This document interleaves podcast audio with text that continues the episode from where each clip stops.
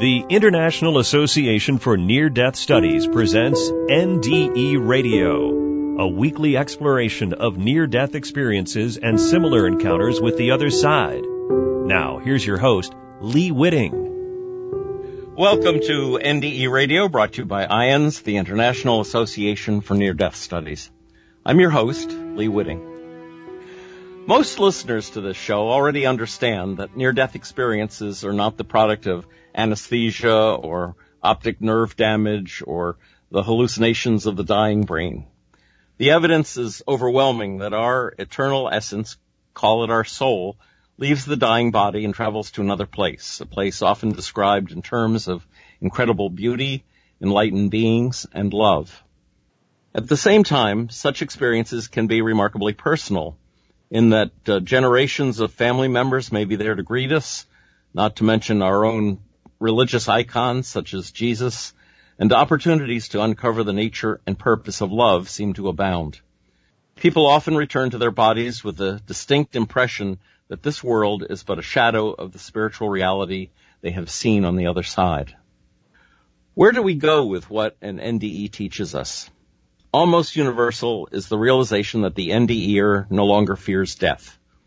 Moreover, they may have gained a heightened capacity to love and care for others as well as an enlarged perspective on how best to use their time.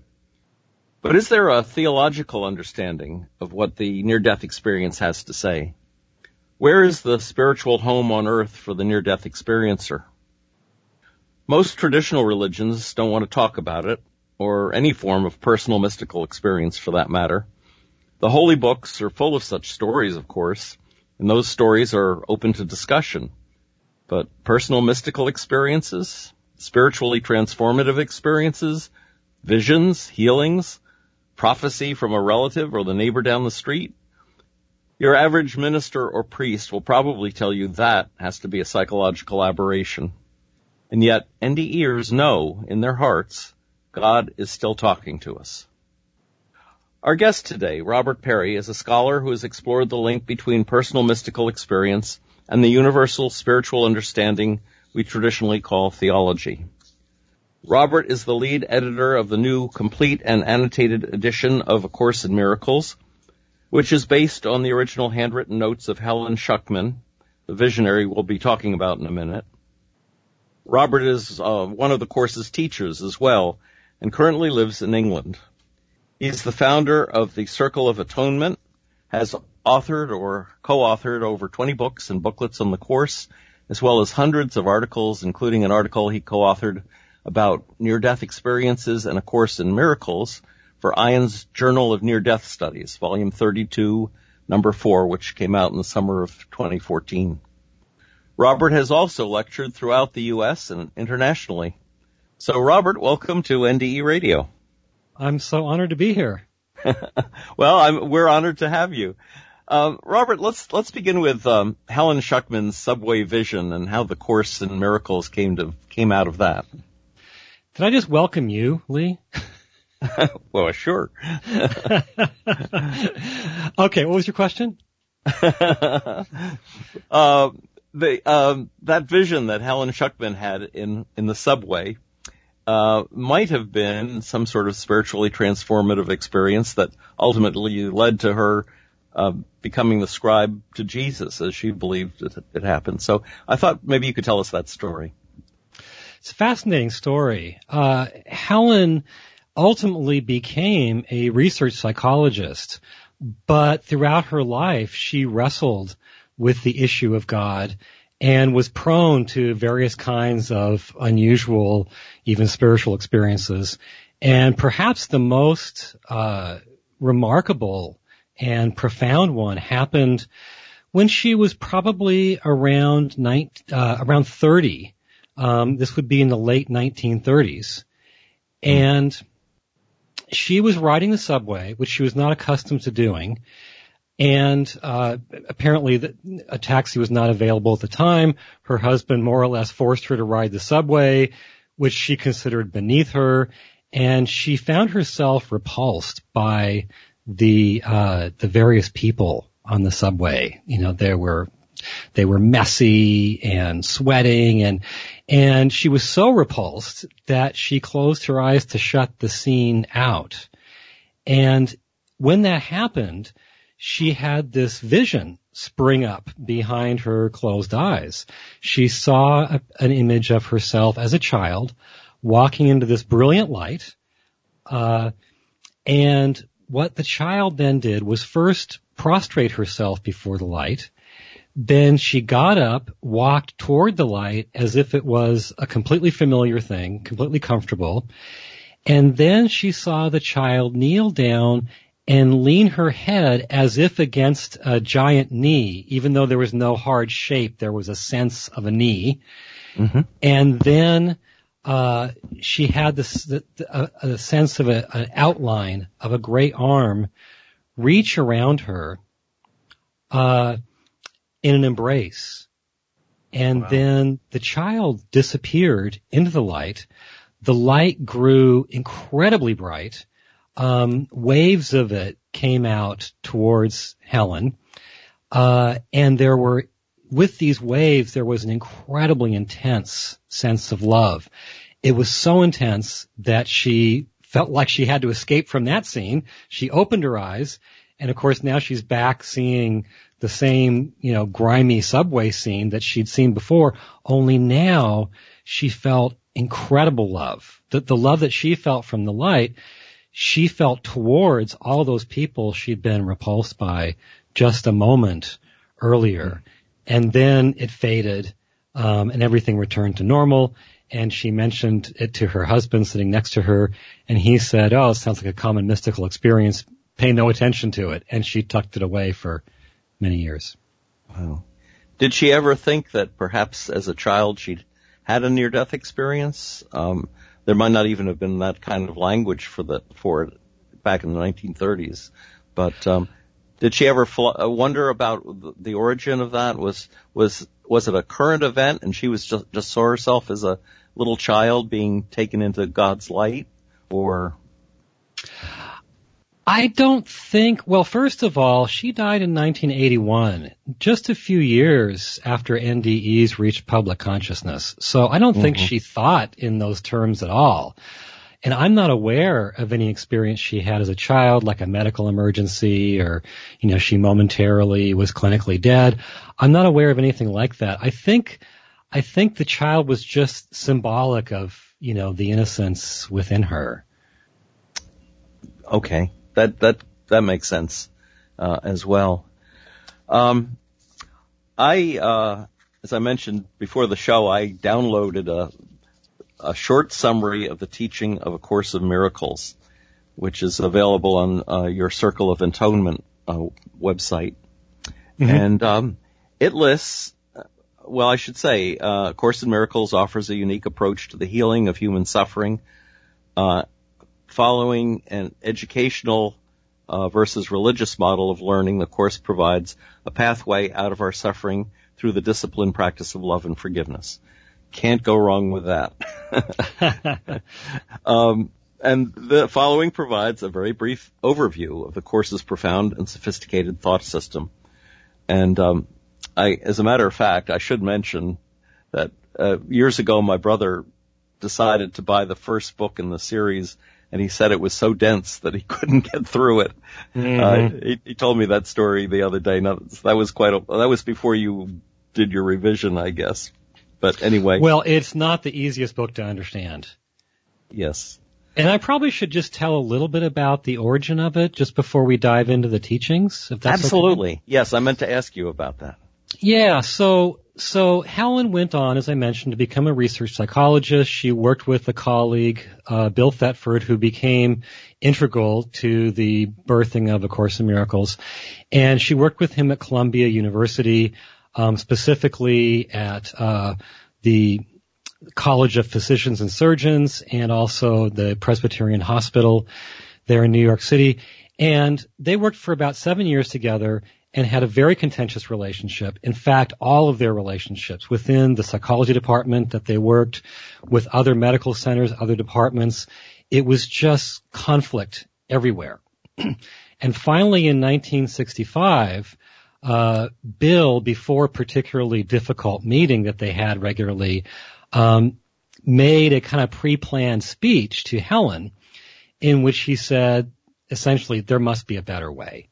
And he proposed that they try out a way in which they would essentially try to cooperate rather than compete, look for the best in people, point out the positive, essentially try to get along. Um, and Helen surprisingly decided that she would join him in this, and they knew, even though this was not a spiritual event by any normal definition, uh, and that nothing mystical happened, they knew it was some kind of life-changing moment. Uh, and it seemed to trigger, it, it did end up transforming their department and their professional lives. But at the same time, it triggered this other stream of results where Helen began having inner visions and also uh, paranormal, like psychic experiences. Mm. And these inner visions were fascinating. They they pictured her in in various past times. Um, many of them featured a mysterious book that kept showing up. One time the book was brought by a stork. Another time the book, she unearthed a, a, a treasure chest from the bottom of a canal. And when she opened the treasure chest, all that was in it was this book. Um, so she were, was having this series of, of interesting experiences, uh, in dreams. Uh, she tried to meditate. It happened then. And all of this culminated in about four months uh, to a moment when she heard an inner voice, which had been showing up here and there in her inner visions. But this inner voice said, this is a course in miracles, please take notes. And so she began to take down shorthand notes in, in her notebooks, uh, recording what this voice said. And it began dictating a series of miracle principles and slowly an entire uh, voluminous spiritual teaching came out of this process over a period of about seven years. Um, what first came out was a, a, volume called The Text, and it's the longest part of A Course in Miracles. Uh, then came a workbook, which has basically a series of lessons, one for each day of the year, um, and instructions for for very detailed spiritual practice.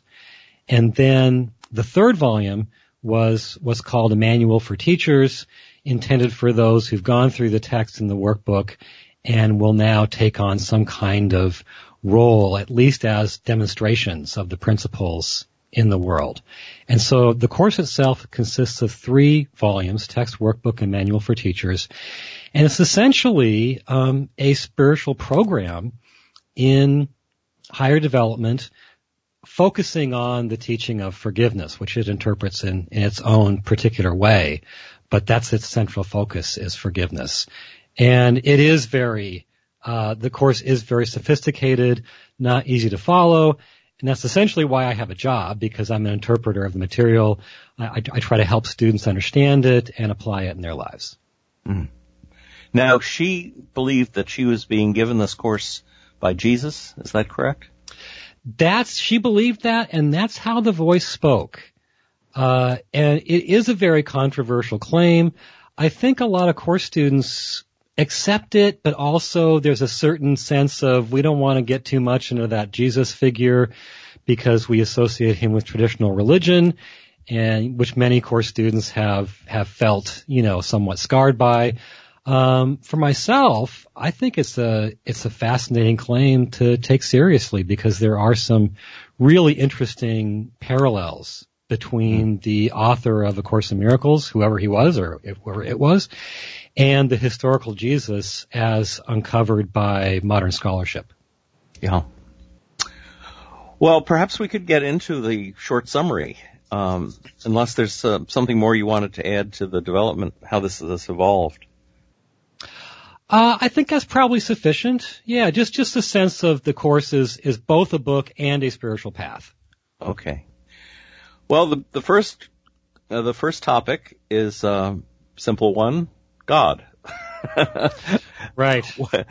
Uh, and you say everything begins with God. What? How does um, the course um, understand God?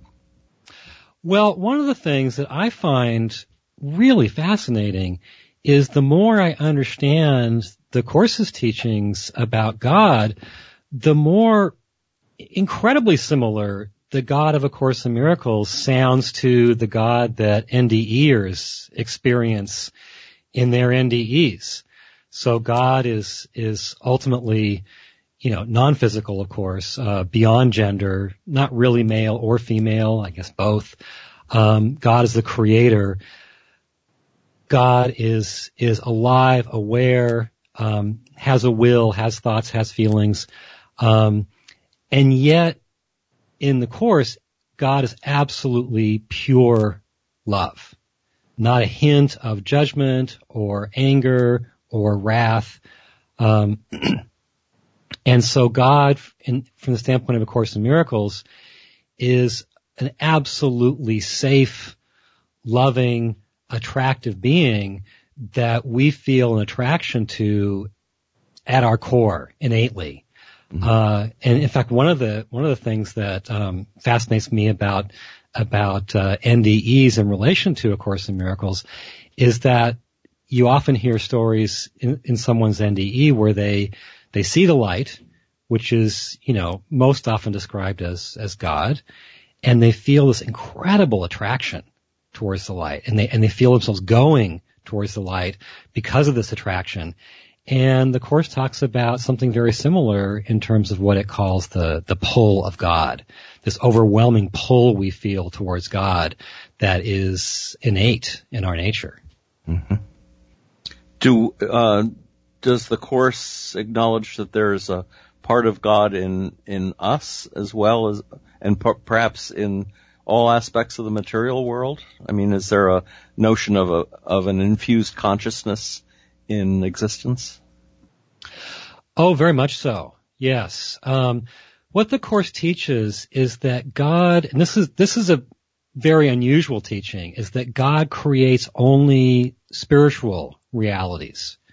So from the course's standpoint, he created each one of us, but not as humans with bodies, but as limitless s- spiritual beings um, who partake in God's nature, who are inherently one with God, um, and uh, it's the course's teaching that that's how that's that's our true nature, and then we went through a process of falling asleep to that and then experiencing ourselves as human beings. So it's not so much that we have an element of God in us, it's that in our true nature, we're in a sense made of God's nature. He created us out of his own nature. So we're, we're completely spirit and completely divine. Which would mean there, there should be a tremendous attraction between us and, and God. And, uh, right. Uh, of course that love is though, is I guess the way we, we give voice to that or, or put a, um, a, a quality to it. Um, if, um, if that's the case, then um, how does the course deal with the question of free will? Does it see that we have it? I mean, does it, or or is it something that we are just fooling ourselves into thinking we have? Yeah, the course does teach that we have free will, um, mm-hmm. and that that the process of choice is is just central to our experience. We are here on Earth to learn how to choose rightly, uh, and basically that's how we got here in the first place. The course sees that or teaches that there was a primordial separation whereby we used our power of free will to turn away from God um, and to fall into a dream of being apart from God. Um, the course says we can't be apart from God. We're we're all in God right now. Um, we're not really in this world, in these bodies. We're just dreaming that we're here but it's our use of free will that got us in this dream. And then it's, it's meant to be our use of that same free will that ultimately chooses our way out of this. Okay. Now we've jumped into this interesting topic of uh, the world as a dream. Right. Um, if the world is the we live in is a dream, what responsibilities do we owe to it, being only a dream, and uh, also to one another? It's a good question. Uh, from the course's standpoint, the world's, the forms of the world, um, are figures in a dream. The bodies, the, the physical objects, the things in nature. But associated with those forms, especially like human bodies and animals and so on, um, are those God created minds that are really divine, that are really limitless, that are really with God and in God right now, and are themselves dreaming. So it's not just that it's all unreal. The mind that we are is real. The mind that other people are is real. The minds that are in animals and even plants and all those things are real. And so there, there is a responsibility towards those minds. They have value. They're, they're part of God. They're ultimately part of us too. Um, and so from the course's standpoint, we have a tremendous responsibility in this world. Um, in fact, when, you know, the title is A Course in Miracles, the main sense of that title is that a miracle is an expression of love. We're here to give miracles, which means express love to others so that we have a healing and illuminating and loving effect on them. Mm-hmm. Now, NDEers often see heaven as a, as a perfect world, as an Eden, basically. Beautiful forests and fields and flowing streams and, and flowers that uh, are luminescent. They're so, they're so alive with love. Um, but I, I think I heard in one of the lectures that, or, or maybe the conversation you had with Corinne, um, in you know, that YouTube, that, um, the lower heavens are formless and they're a dream as well. Okay. Yeah. So from the course's standpoint, what it calls heaven would be the very, very highest level in which there is no form, there are no bodies, there's no forests. There's there's no flowers. Um, it's just pure oneness. And there, in that heaven, there is some kind of distinction between us and God, and between us and each other, but it's a distinction within oneness. Um, and so the kind of afterlife, I think that would correspond uh, really to when people are just when NDEers are just immersed in the light, when there's just nothing but them in the light. That would be like what A Course in Miracles calls heaven. When you have the more, you know, idealized earth kind of afterlife experiences in NDEs, the Course would say that those are still a collective dream. And I think that there's some sense that that's the case where, you know, things, there are some NDEs, for instance, where it's clear that, that those environments are malleable depending on the mind that they're in some sense mind created. Um, so the course would see those as still a level of the dream, a higher level than this earth, but still part of some larger kind of dream. However, um, there is a parallel. Uh, there's just such a n- number of amazing parallels, in my view, between A Course in Miracles and NDEs, and one of them is about those afterlife environments. Because, as you mentioned, you know, the flowers are often alive with some kind of consciousness and often seen as or experienced as loving the NDEer, where everything in the environment is is actively loving that NDEer. Mm-hmm. And that's very much like what A Course in Miracles calls the real world. Um, it talks about this this concept, the real world, so, where even in this world, if we could really open our eyes, our spiritual eye, you could say, um, we would see this world that way.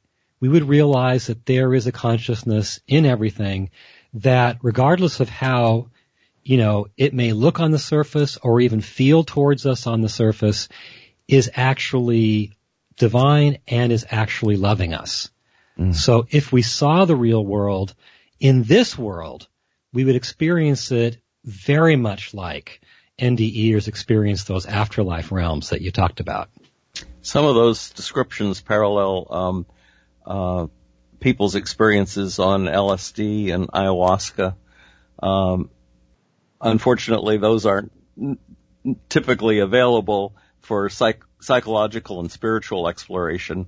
They've become, you know, uh, a way of wasting time and wasting lives. But the, the uh, power to change a perspective on something like the consciousness of a flower is, uh, is probably available to us through meditation, if not through, if not through, uh, LSD. And, Yeah. uh, Through all and- kinds of means. yeah, and uh, it, it is there. It's uh, and uh, all we all we have to do is work at it. Uh, it's too bad it doesn't come more easily, but then perhaps we wouldn't value it so highly when we do see it. Um, yeah, and and I think those experiences are more common than than perhaps we realize, but it's also why I think we we should value people like Helen Schucman, like NDEers, who have had glimpses of something more. Yes. Well, spiritually transformative experiences can come from anywhere at any time, uh, including including uh, psychedelics. I know I've I know people who have changed their lives on the for the better on on the account of that. Sure, and some very serious and spiritually oriented work is is being done with them these days. Yes, they're beginning now. At Johns Hopkins, they're working with uh, LSD again and and some other things to uh, to Yeah. open up that part of the brain that that's uh, or normally closed down. Yeah, Um, yeah. St. Paul said he went to the third heaven in his NDE, uh, which was described as the Garden of Eden. And uh, th- this garden idea is so um, so powerful in NDEs and so personally rewarding that it, it, you'd almost think it would turn people off to think that it's that's a dream as well. Uh, do you get that kind of reaction from your students?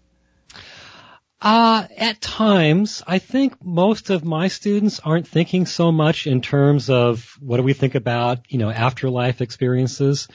Uh, I think though that if, if we imagine that, you know, life in this world, which we're very familiar with, can be very difficult. Um, it's why you have so many NDEers, for instance, saying, I don't want to go back. Uh, and then, you know, you get to, uh, a, a realm like those afterlife environments that's so much happier and more joyful and peaceful and loving.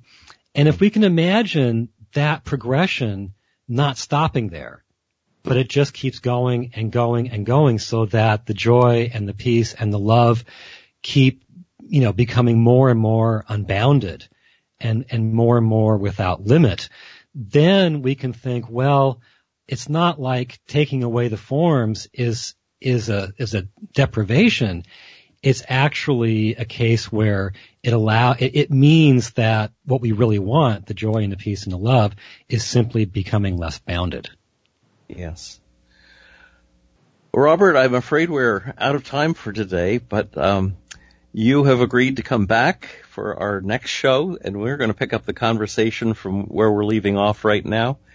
Um, my thanks to you for today, Robert, uh, for sharing um, uh, the story of, uh, well, uh, Helen's story for sure, and uh, the story of this Course in Miracles as well.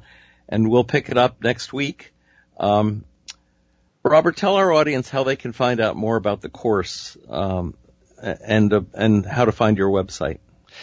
Yes, uh, the website is it's the the organization is the Circle of Atonement, which is a term from the course, and the website is Circle of A, short for Circle of Atonement dot org, and you can learn there more about A Course in Miracles, more about the new edition that we've published based on Helen's uh, shorthand notes, and just more about our teachings and and offerings.